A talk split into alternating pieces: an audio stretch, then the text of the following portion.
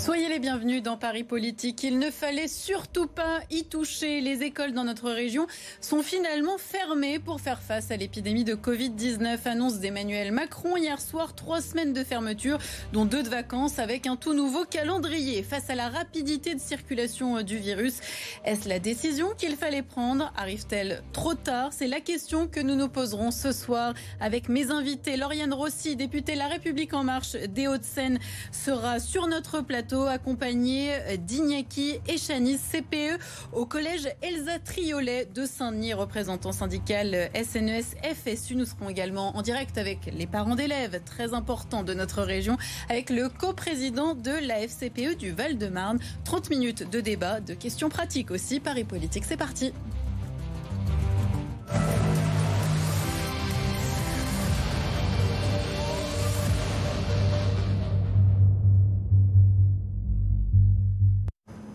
Bienvenue à tous et merci euh, d'être avec nous, Lauriane euh, Rossi et Iñaki et Chanice. Bonsoir. On va euh, tout d'abord regarder le tout nouveau calendrier hein, qui s'impose aux franciliens et qui concerne la fermeture des écoles. Hein, ce calendrier qui va rythmer notre vie ces prochaines semaines. Pour commencer, quatre jours de cours en distanciel hein, dès mardi, puis deux semaines de vacances de printemps décalées. Et juste après, il y aura ce retour progressif en cours à partir du 26 avril. Iñaki Echanis, tout d'abord, euh, la vie de votre collège hein, à Saint-Denis a été chamboulée par la propagation du virus. Il y a eu, euh, je crois, une dizaine de classes euh, fermées. Nous avons sauvé l'essentiel, a dit Jean-Michel Blanquer, grâce à ces nouvelles mesures. C'est ce qu'a dit donc le ministre de l'Éducation aujourd'hui. Est-ce que vous êtes d'accord? Honnêtement, non. Je ne suis pas d'accord avec monsieur, monsieur le ministre parce que, euh, à l'heure actuelle, ce qu'on peut faire, c'est un constat d'échec euh, face à la politique sanitaire euh, qui a été menée, notamment au sein des établissements scolaires, parce qu'on aurait pu anticiper tout ça. on a alerté à plusieurs reprises dans notre établissement, mais comme dans beaucoup en France, la situation. Concrètement, là, vous avez deux jours pour vous organiser. Comment ça se passe? J'imagine qu'aujourd'hui, euh, vous étiez au front. Oui, tout à fait. Je sors d'ailleurs du collège euh, à l'instant. C'est euh, c'est pas la panique, mais on se retrouve un petit peu dans les mêmes conditions qu'il y a un an. On a l'impression qu'aucune leçon n'a été tirée de, de ce qu'on a vécu pour le premier confinement. On se retrouve à avoir justement 48 heures pour tout mettre en place, euh, pour prendre contact avec les familles, pour se réunir en équipe. Quand vous dites mettre en place, oui, par exemple ben, la, continuité pédagogique, parce qu'on se retrouve avec des outils euh, qu'on nous avait promis qui ne sont pas arrivés, on se retrouve avec des dotations numériques euh, qui sont en deçà de, de ce, qui, ce qui devrait être possible. Euh, nous, à titre d'exemple, on travaille en temps normal dans l'établissement avec des, des, ordinateurs qui ont plus de 10 ans. Donc comment voulez-vous qu'on puisse ensuite mettre en place cette, cette, cette formation-là? Et par, juste un exemple également, on a 550 élèves au collège. On a 60 tablettes à l'heure actuelle et pas de 4G. On n'a pas le compte. Lauriane Rossi, c'est vrai que lorsque l'on interroge hein, le corps enseignant, euh, les encadrants, ça revient souvent dans le discours. On nous a prévenu au dernier moment. C'est compliqué de s'organiser. On n'a pas tiré euh, les leçons. On ne pouvait pas faire autrement là pour une fois? On a pris plusieurs mesures de freinage avant d'en arriver à cet ultime recours. Nous, on a toujours eu, euh, je dis nous, la majorité parlementaire, le gouvernement, le président Et là, je parle de l'organisation pour euh, la mise en place des cours à distance, de l'organisation de ces prochaines semaines qui est hyper importante. Clairement, euh, bien sûr, mais on ne va euh, pas forcément y arriver partout. Si nous en arrivons à ces décisions-là, c'est que évidemment, il y a trois semaines, euh, nous n'en étions pas là et qu'on a eu une, une, croissance. Alors c'est vrai qu'en Seine-Saint-Denis, je vous vois hocher la tête, vous avez une situation très particulière. Moi, je suis aussi en région francilienne, hein, donc dans les Hauts-de-Seine. on n'a pas vu en tout cas euh, un pic euh, dans les dans les classes, que ce soit les écoles ou les collèges, aussi fort que vous avez pu le vivre. En effet, les situations sanitaires étaient très différentes selon les vraiment sur le mais les mesures sont globales. Donc, oui, euh, et surtout c'est l'ultime recours parce que fermer les écoles c'est toujours un crève-cœur et c'est clairement pas la solution vers laquelle nous voulions aller. Et on peut être fier, je crois, dans notre pays d'avoir eu le nombre de semaines de fermeture d'école le plus faible d'Europe parce que justement nous voulons lutter contre le décrochage. Vous êtes vous-même en Seine-Saint-Denis, dans des quartiers difficiles. Moi, je suis élue dans des quartiers sujet prioritaire et je sais combien ce décrochage et ces alors, justement, le décrochage pour l'éviter. Alors, en effet, on n'a pas fermé les écoles, mais ça a été compliqué. Hein, on, va, on va y revenir. Mais là, il va falloir maintenir le contact avec les élèves. Concrètement, là, un élève de votre collège, il se retrouve chez lui mardi, il fait quoi? Eh ben, on essaye de faire en sorte qu'il puisse avoir du contenu euh, pour la semaine. Euh, mais d'abord, avant de parler de ça, je voulais quand même revenir sur les, propos de Madame la députée. Euh, nous, on se retrouve dans une situation qu'on ne veut pas. On n'a jamais voulu la fermeture des écoles. On a tout fait pour éviter ça. On a alerté notre hiérarchie, le ministère, Monsieur Blanquer, depuis le mois de novembre. on a proposé un contre-protocole parce que le protocole qui nous a été proposé était difficilement mis en place. Mais on, va y revenir en détail dans quelques instants, mais j'aimerais vraiment là qu'on parle, parce que les téléspectateurs nous regardent de, de, la vie qui va les attendre. Donc de voir là où ça pêche, là où on peut trouver des solutions. Donc c'est pour ça que je vous pose la question. Un collégien là demain dans votre, dans votre collège de Saint-Denis, euh, est-ce qu'il a les moyens de suivre les cours la semaine prochaine? Concrètement, on va tout faire pour, mais ça, mmh. va, être, ça va être difficile et tout repose encore une fois euh, sur une organisation euh, en express, en l'espace de moins de 48 heures. On va devoir s'adapter parce que rien n'a été entre guillemets anticipé. Les équipes ont fait leur travail de leur côté, mais ça a été difficile parce qu'on n'a pas les, les, moyens qui sont, qui sont nécessaires. Donc, quelles sont vos craintes justement là pour les semaines qui arrivent? Qu'on se retrouve face à des élèves qui n'ont pas d'outils numériques à la maison, qui n'ont pas d'ordinateur, qui n'ont pas de tablette, qui n'ont pas de connexion Internet. Comment on va faire pour avoir euh, du travail avec eux? Comment on va faire pour, pour leur transmettre? On va toujours leur téléphoner comme on a fait au premier confinement, mais on se retrouve exactement dans la même situation. Pas d'évolution. Non. Lauriane Rossi, euh, ça c'est un vrai problème. De que, alors, même si on peut nuancer, parce que la situation n'est pas la même partout, mais se dire que même s'il y a une dizaine d'élèves qui sont dans cette situation, c'est absolument pas normal que mm. certains élèves soient laissés sur le bord mm. du chemin et n'aient pas les outils mm. de la continuité pédagogique. Alors que fait-on? Moi, je suis plus nuancée. En revanche, euh, on ne part pas de rien parce que lors du premier confinement, on a fait, euh, on a assisté à une mobilisation du corps enseignant tout simplement formidable et on s'est doté de nouveaux outils et d'une continuité pédagogique qui a fait ses preuves. Maintenant, sur les outils numériques, là, bon, pour les collèges, c'est les départements qui doivent équiper les, collèges. Euh, bon, je m'étonne que ça n'ait pas été fait dans l'intervalle. Moi, dans mon département, c'est vrai que tous les collèges sont équipés normalement en nombre suffisant n'est jamais à l'abri évidemment de, de, de, dysfonctionnement, mais voilà, et il est, évident qu'on ne peut pas laisser des élèves sur le bord du chemin, ça, ça n'est pas euh, acceptable. Alors, du coup, on comprend que c'est de la faute du, du département, vous non, confirmez ça? Non, je pense pas. Il y a, enfin, c'est une faute, il y a une responsabilité partagée. On peut pas tout remettre sur, le, sur les épaules du département. Le c'est le département. Oui, mais moi, je prends ma part sur euh, ce qui relève de l'État. J'ai encore en souvenir M. Blanquer à l'Assemblée nationale qui promettait l'achat d'ordinateurs. Il y a eu des dotations. Hein, oui, mais on les, on, les, a pas vus. Et puis, par contre, ce qui, ce qui dépend du, de M. Blanquer et, et du ministère et pas du département, c'est la présence de pôles médico-sociaux dans les établissements scolaires. Nous, on a commencé notre rentrée sans infirmière et sans assistante sociale. On a attendu euh, sur tous les plateaux dire que c'était le confinement a été une grave crise sociale et sanitaire pour les élèves, notamment les plus défavorisés. les représentants, euh, mmh. les, on va dire les, qui, jouent leur rôle. Hein, mmh. Ce sont les référents. Voilà. Non, mais personne ne se défausse et je crois que chacun doit prendre sa part. Juste sur les infirmières et les assistantes sociales, par exemple, euh, on est dans quelle situation dans votre collège Alors nous, on a dû, se mettre en grève, on a dû engager un bras de force avec euh, le ministère, avec euh, les autorités académiques. On a fini par avoir un demi-poste d'infirmière à la rentrée de novembre, une infirmière qui est là du coup à mi-temps, qui s'occupe en même temps des écoles du secteur. Donc elle est à la fois dépassée, mais on est aussi il y a aussi beaucoup d'établissements qui, à l'heure actuelle, n'ont toujours pas d'infirmière, n'ont toujours pas d'assistante sociale. Et ça, nous, on a été reçus euh, par notre hiérarchie et on nous a dit, on peut rien faire, voyez avec Bercy, il n'y a pas d'argent. Donc, comment Lauriane Rossi, là, on a ça le nombre d'enseignants non remplacés aussi. Hein. Moi, j'ai beaucoup de d'enseignants euh, qui ne sont pas au poste parce que cas contact, parce que donc on est bien d'accord qu'il y a un petit problème. Il y a un sujet ressources euh, effectivement humaines, notamment en Île-de-France, parce qu'on est une région sous tension très clairement. Quand bien même on a mis des effectifs supplémentaires et qui a peut-être aussi, je pense, parfois un problème d'organisation sur le déploiement des remplacements parce que c'est sectorisé, parce que c'est très rigide. Est-ce que pour vous, euh, la, formule hein, qui a été décidée avec ces trois semaines de fermeture, avec, on l'a vu, euh, des vacances de Pâques harmonisées euh, pour tout le monde, donc décalées hein, pour les franciliens, elle va permettre d'éviter le pire? Bah, nous l'espérons et c'est euh, la solution ultime, c'est ce que je disais tout à l'heure. À partir du moment où nous décidons effectivement de fermer euh, les établissements scolaires, de fait, euh, ça veut dire que les familles restent à, la maison et que les chaînes de contamination se brisent. et donc, on espère évidemment. Et, je parlais aussi du pire dans le sens coupure pédagogique, décrochage scolaire, inégalité sociale bien sûr. Et c'est pour ça que la continuité pédagogique, elle est indispensable pour éviter ce décrochage auquel on a assisté lors du premier confinement. Et il y a des, des, des, des, décrochages qui n'ont pas été vous, vous n'avez pas l'air d'accord. Si, enfin, nous, on va tout faire mm. pour euh, éviter que nos élèves décrochent. On va. ouais, cette formule, justement, elle, elle, vous semble la bonne pour éviter, moi, ce que j'appelle le pire, c'est-à-dire des élèves qui décrochent et puis bon, qui, qui ne reviennent pas sur les bancs de l'école. Mais encore une fois, on aurait pu, on aurait pu anticiper tout ça. Nous, ce qu'on a demandé, par exemple, dans le protocole que les personnels ont, ont fourni euh, à notre hiérarchie au mois de novembre, c'était de dédoubler les classes c'était que chaque euh, classe soit en demi-groupe qu'on puisse reprendre justement le retard qu'il y avait eu dans le confinement pour pouvoir reprendre tout ça, pour aller plus vite, mieux accompagner, être au plus près des besoins de chaque élève. Ça n'a pas été le cas. Non, ça n'a pas été le cas. Notre protocole, il a été balayé en moins d'une journée. On ne sait même pas s'il a été lu pendant notre hiérarchie. Alors justement, on va y revenir puisque depuis le premier confinement en mars dernier, la vie scolaire a été compliquée, perturbée. Hein, vous l'avez bien exprimé. Retour sur ces derniers mois chaotiques. C'est l'heure de notre focus.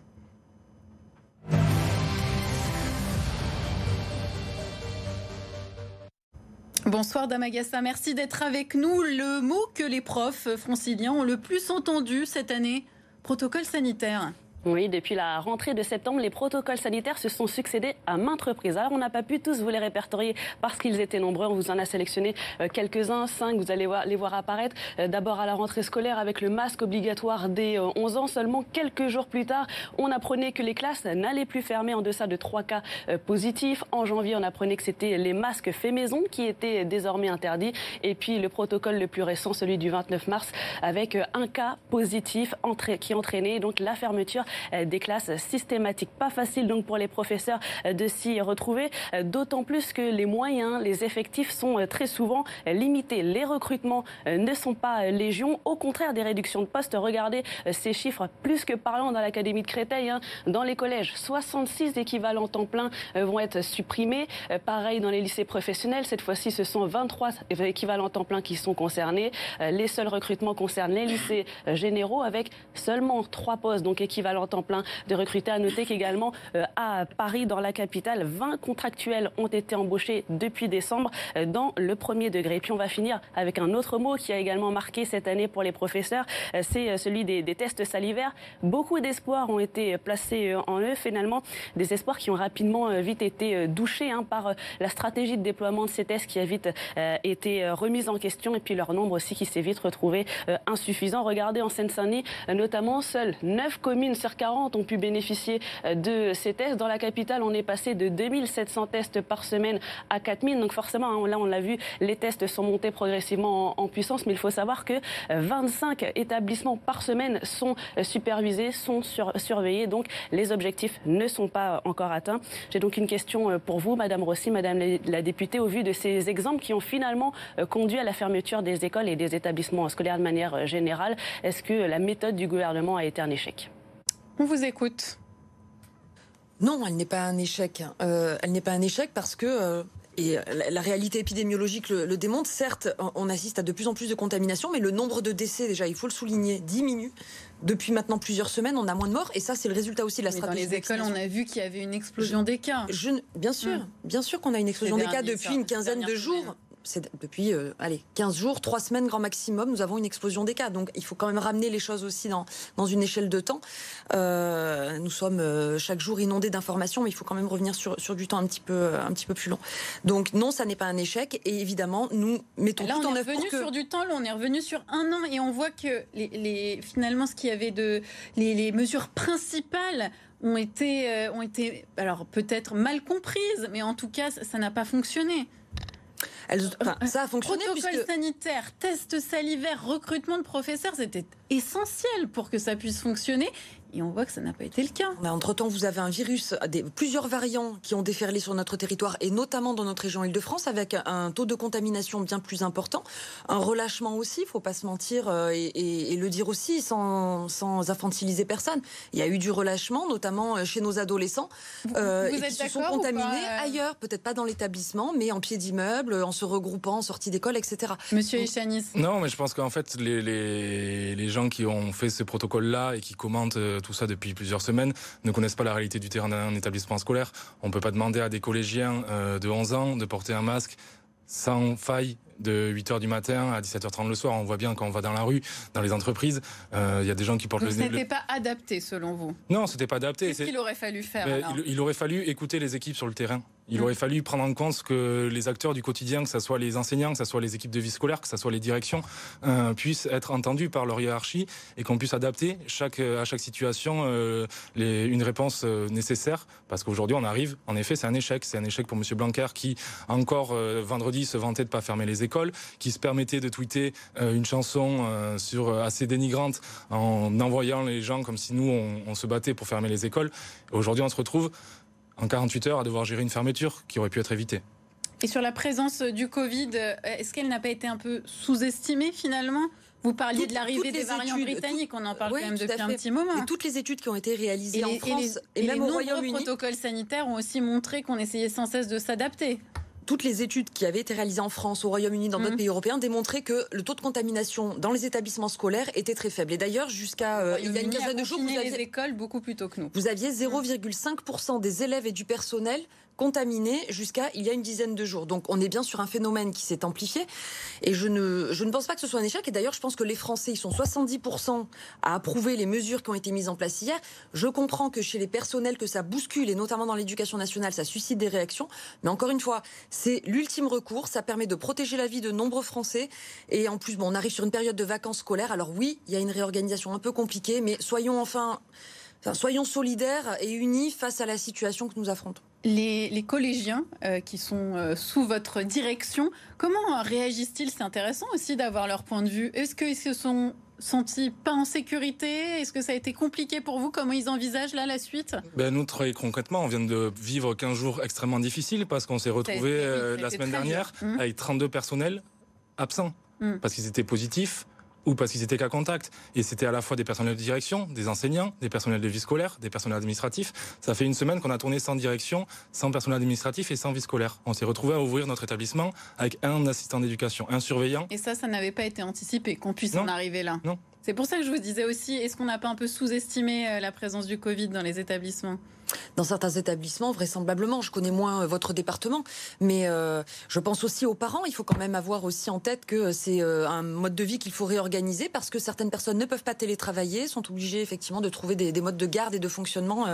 des parents aussi en garde alternée, c'est très compliqué. Donc tout ça se met en place. On accompagne aussi bien l'éducation nationale que les salariés et les parents qui sont en difficulté. Les parents, vous en parlez, ça tombe bien. Nous sommes en direct avec Lionel Rafa. Bonsoir et merci d'être avec nous. Vous êtes coprésident de la FCPE du Val-de-Marne, association de parents d'élèves. Tout d'abord, ce calendrier scolaire qui est modifié, ça va modifier, euh, ça va chambouler même, on peut le dire, de quelle manière l'organisation euh, des parents Peut-être la vôtre d'ailleurs.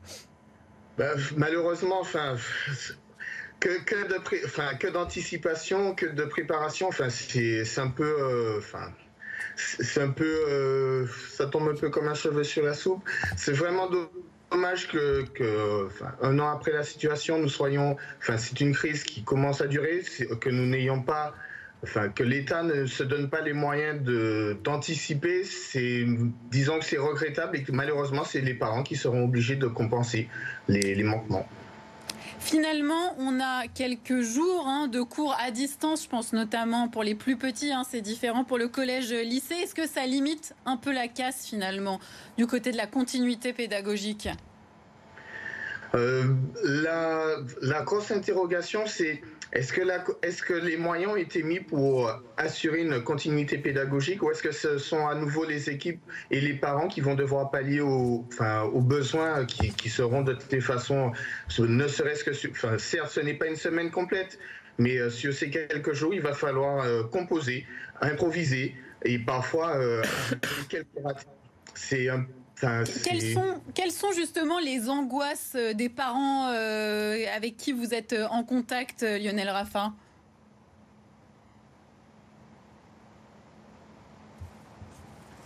Alors malheureusement, Lionel Rafa, sa connexion ne fonctionne plus. Vous êtes figé sur notre écran, mais on va poursuivre la discussion avec euh, nos invités. Alors, euh, ce qui me frappe dans le discours, euh, finalement, que ce soit côté parents d'élèves ou côté corps enseignant, c'est la même chose. Manque d'anticipation. On a l'impression de se retrouver complètement livré à soi-même. Ça vous interroge ou pas? Je comprends que, euh, comment dirais-je, que ce soit perçu comme une forme de précipitation, mais nous sommes dans des mesures d'urgence, donc par définition, on n'allait pas prévenir trois semaines avant. Attention, dans trois semaines, on va faire.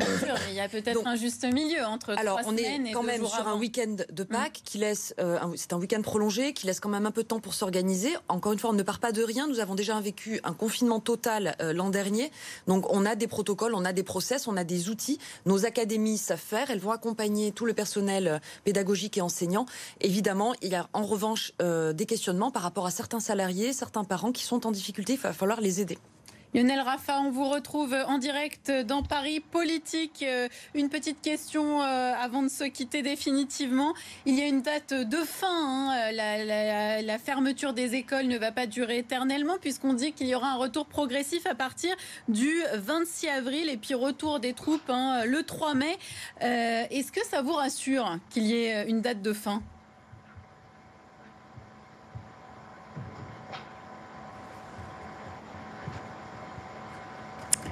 Bon, Lionel Rafa ne nous entend pas apparemment. Donc euh, on, va, on va poursuivre. Euh, je vous pose du coup euh, la question. Est-ce que c'est rassurant qu'il y ait une date de fin? Ce qui serait rassurant surtout, c'est qu'on se mette tous autour de la table pour prévoir la suite en fait, pour qu'on puisse au retour. Soyons précis quand on se dit tous se mettre autour de la table, c'est qui? Et ben, Que ce soit ben, le, ministère qui nous donne les moyens suffisants, les équipes qui soient concertées, les directions qui soient soutenues, les, voilà, que les, les, rectorats puissent mettre en œuvre une vraie politique de reprise. Parce que à l'heure actuelle, on ne sait pas comment ça va se passer le 4 mai. Nous, ce qu'on demande, c'est l'application du protocole qui a été proposé par la majorité des établissements. Ça veut dire accueillir les classes en demi-groupe pour pouvoir reprendre, essayer de rattraper au maximum le retard pour pouvoir et en même temps freiner une reprise de l'épidémie si, si reprise il y a, c'est de mener une campagne de dépistage massive dans tous les établissements et d'enfin de donner les moyens. Moi, ce que je propose à Madame la députée, c'est d'aller voir Monsieur Blanquer, son ministre, pour, et notre ministre pour lui dire on fait un moratoire sur les, 1800, les plus de 1800 suppressions de postes à la rentrée. J'attends, j'entends les députés de la République en marche dire depuis plusieurs semaines sur les plateaux que l'école est essentielle, qu'elle est au cœur de notre nation. Je suis tout à fait d'accord avec ça. Mais pourquoi, alors qu'on traverse cette crise sanitaire et sociale, on continue de supprimer des postes et pas uniquement en Seine-Saint-Denis C'est le cas sur tout le territoire. Moi, je viens d'une petite ville du Sud-Ouest, on ferme des classes. Lauriane Rossi, vous allez le faire?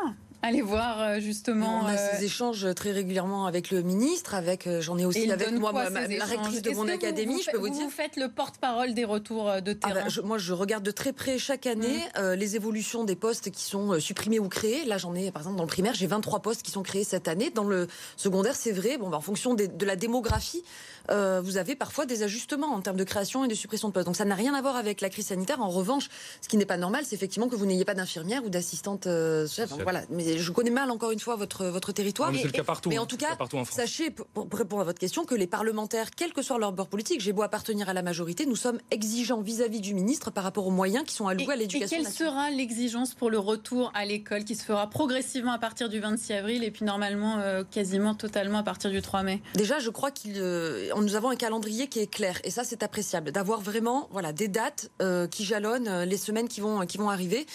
Euh, et euh, ensuite un protocole, et là je vous rejoins, un protocole beaucoup plus clair peut-être pour euh, nos équipes enseignantes et pédagogiques, de manière à ce qu'elles puissent mettre en œuvre à la fois les cours à distance, mais la reprise physique dans les meilleures conditions qui soient. Et concrètement sur la question des tests, très important, hein, les tests, on fait quoi? On, les a Les, tests, oui, moi les tests salivaires se déploient massivement dans mon département, donc c'est, je pense, une bonne solution. Et, puis la vaccination qui va, qui va s'amplifier et qui permettra d'ailleurs bientôt à tous les enseignants d'être vaccinés. Sur les tests tout d'abord On les attend toujours. Vous les attendez toujours. Donc ça veut dire que vous en avez fait la demande oui. quand? Alors nous, les personnels, on a exprimé la, demande il y a au moins une quinzaine de jours. Euh, après, je ne connais pas forcément le, processus pour euh, le temps que la demande arrive jusqu'à l'ARS. Mais à l'heure actuelle, il n'y a pas eu, on ferme vendredi, dans 15 jours, on n'a pas eu de campagne de dépistage. Mais ce qui est, ce qui est fou, c'est qu'on a l'impression que les situations sont hyper différentes dans vos départements. Comment ça se fait? Il y a effectivement des contrastes forts de département à un autre, avec problématiques, on va pas se mentir. je pense que la Seine-Saint-Denis est quand même un département qui rencontre beaucoup de difficultés, qui a déjà une population aussi beaucoup plus euh, sujette au virus. Il y a beaucoup plus de contamination et des établissements aussi qui nécessitent plus de moyens. Bien évidemment que la Seine-Saint-Denis est frappée de plein fouet par cette crise sanitaire et cette crise sociale et que encore une fois, en retour, il n'y a pas les moyens nécessaires, mais cette situation-là, elle touche toute la France. C'est pas juste dans les quartiers populaires. Il y a ce manque de dépistage, il y a ce manque d'anticipation partout sur le territoire. Bien sûr, mais alors comment vous expliquez qu'il y ait des situations aussi différentes? Là, on le voit avec euh, le discours euh, de la députée des Hauts-de-Seine et vous, votre discours à Saint-Denis, en Seine-Saint-Denis. Honnêtement, je pense que si euh, je prends mon téléphone et que je rentre en contact avec mes collègues des Hauts-de-Seine, je, vais trouver des exemples d'établissements qui sont sous pression. partout, bien sûr, parce qu'il y a, voilà, mais on, lutte contre ça et globalement, je peux vous dire, nos agences régionales de santé, elles sont sur le pont, jour, nuit, week-end, pour déployer la campagne de vaccination, faire le maximum pour les tests On va en parler de la, campagne de vaccination pour les enseignants. Pour vous, soyez euh, hum. solidaires aussi entre vous. Moi, je, voilà, ah, j'en appelle à la concorde et à la fraternité vraiment face à la situation que nous affrontons. Je crois qu'il ne faut pas non plus incriminer. Hein. Et, justement, sur euh, la vaccination, on peut, on peut compter sur la vaccination des enseignants quand? Elle est euh, en cours de déploiement là aussi. Le président de la République a pris un engagement euh, fort devant les Français euh, en disant que voilà les On enseignants. aura suffisamment de doses. Ah là, je peux vous dire que les doses arrivent très massivement. Nous avons plusieurs millions de doses qui arrivent, des, mhm. de nouveaux centres de vaccination qui ouvrent dans les prochaines heures dans beaucoup de territoires. Dans votre département, par exemple. Prenons un exemple concret. Là, j'ai cinq nouveaux centres qui ouvrent dans une dizaine de jours dans mon département et je et je n'ai plus aucun problème de créneau de rendez-vous, en tout cas beaucoup moins qu'il y a quelques semaines dans les centres de vaccination qui existaient. Donc les doses arrivent en, en, grande masse. On nous a dit avril. On nous a dit avril on nous a dit mai. Visiblement, hier, euh, Monsieur le Président a dit euh, avant fin juin. Voilà, ça, fait quand même un laps de temps de trois mois. Il s'en passe des choses en trois mois dans un établissement scolaire. Donc, concrètement, il nous, enfin, voilà, on a, on a arrêté de croire aux effets d'annonce euh, depuis bien longtemps, depuis qu'on est, qu'on est dans cette situation-là, mais même avant, voilà, il faut enfin que l'État, que le ministère, que Monsieur Blanquer écoute ces, ces enseignants, écoute ces équipes pour qu'on puisse reprendre sereinement notre travail, que les élèves puissent revenir à l'école, que les familles puissent être rassurées, qu'on puisse retrouver une sérénité au sein de l'éducation nationale. Merci beaucoup. Euh, à vous deux dernières petites questions euh, très rapides. Euh, les professeurs, si la vaccination se précise, que les doses sont là, vont être motivés pour se vacciner, vous, pour se faire vacciner, vous pensez? Je pense, oui. Moi, à titre personnel, je me ferai vacciner dès, dès que dès qu'on m'en donnera l'occasion pour pouvoir assurer sereinement mes missions de service public. Justement, Madame parlait de solidarité. Nous, on est solidaires au quotidien. On fait preuve de service. Enfin, on rend service à, notre population. On est en première ligne et on, on a un sentiment de non reconnaissance part notre ministre. Et vous pensez qu'on doit remercier euh, les, professeurs, alors pas, pas juste les remercier avec les mots, mais qu'il faut qu'il y ait des actions pour, euh, pour justement les, soutenir ah, et si oui, lesquelles Mais évidemment, nos professeurs et au-delà des professeurs, toutes les équipes pédagogiques et même administratives ont été en première ligne depuis le début. Donc lesquelles pour les, pour les remercier pour des actions concrètes? Ah, mais il y a déjà eu des actions concrètes puisqu'on a, euh, par exemple, alloué une prime au directeur d'école euh, primaire. On a revalorisé euh, les salaires des enseignants. alors certes, ceux qui démarrent. Hein, 15 euros par mois euh, non. Pour ma part, 15 euros ah, par mois. Parce que vous êtes peut-être plus ancien dans la mais en tout cas, ceux qui démarrent, je veux dire, c'est pas 15 euros. Donc voilà, donc ça passe par une reconnaissance financière, mais également par des moyens. Et là, euh, je vous rejoins, il faut que vous ayez les moyens de, travailler, c'est ce à quoi nous nous employons. Merci beaucoup à vous deux d'être intervenus dans Paris Politique. Iñaki et Chanis, un CPE au collège Elsa Triolet euh, de Saint-Denis et Lauriane Rossi, députée La République en marche des Hauts-de-Seine. Merci, beaucoup à vous deux. Paris Politique, c'est terminé. Continue sur BFM Paris.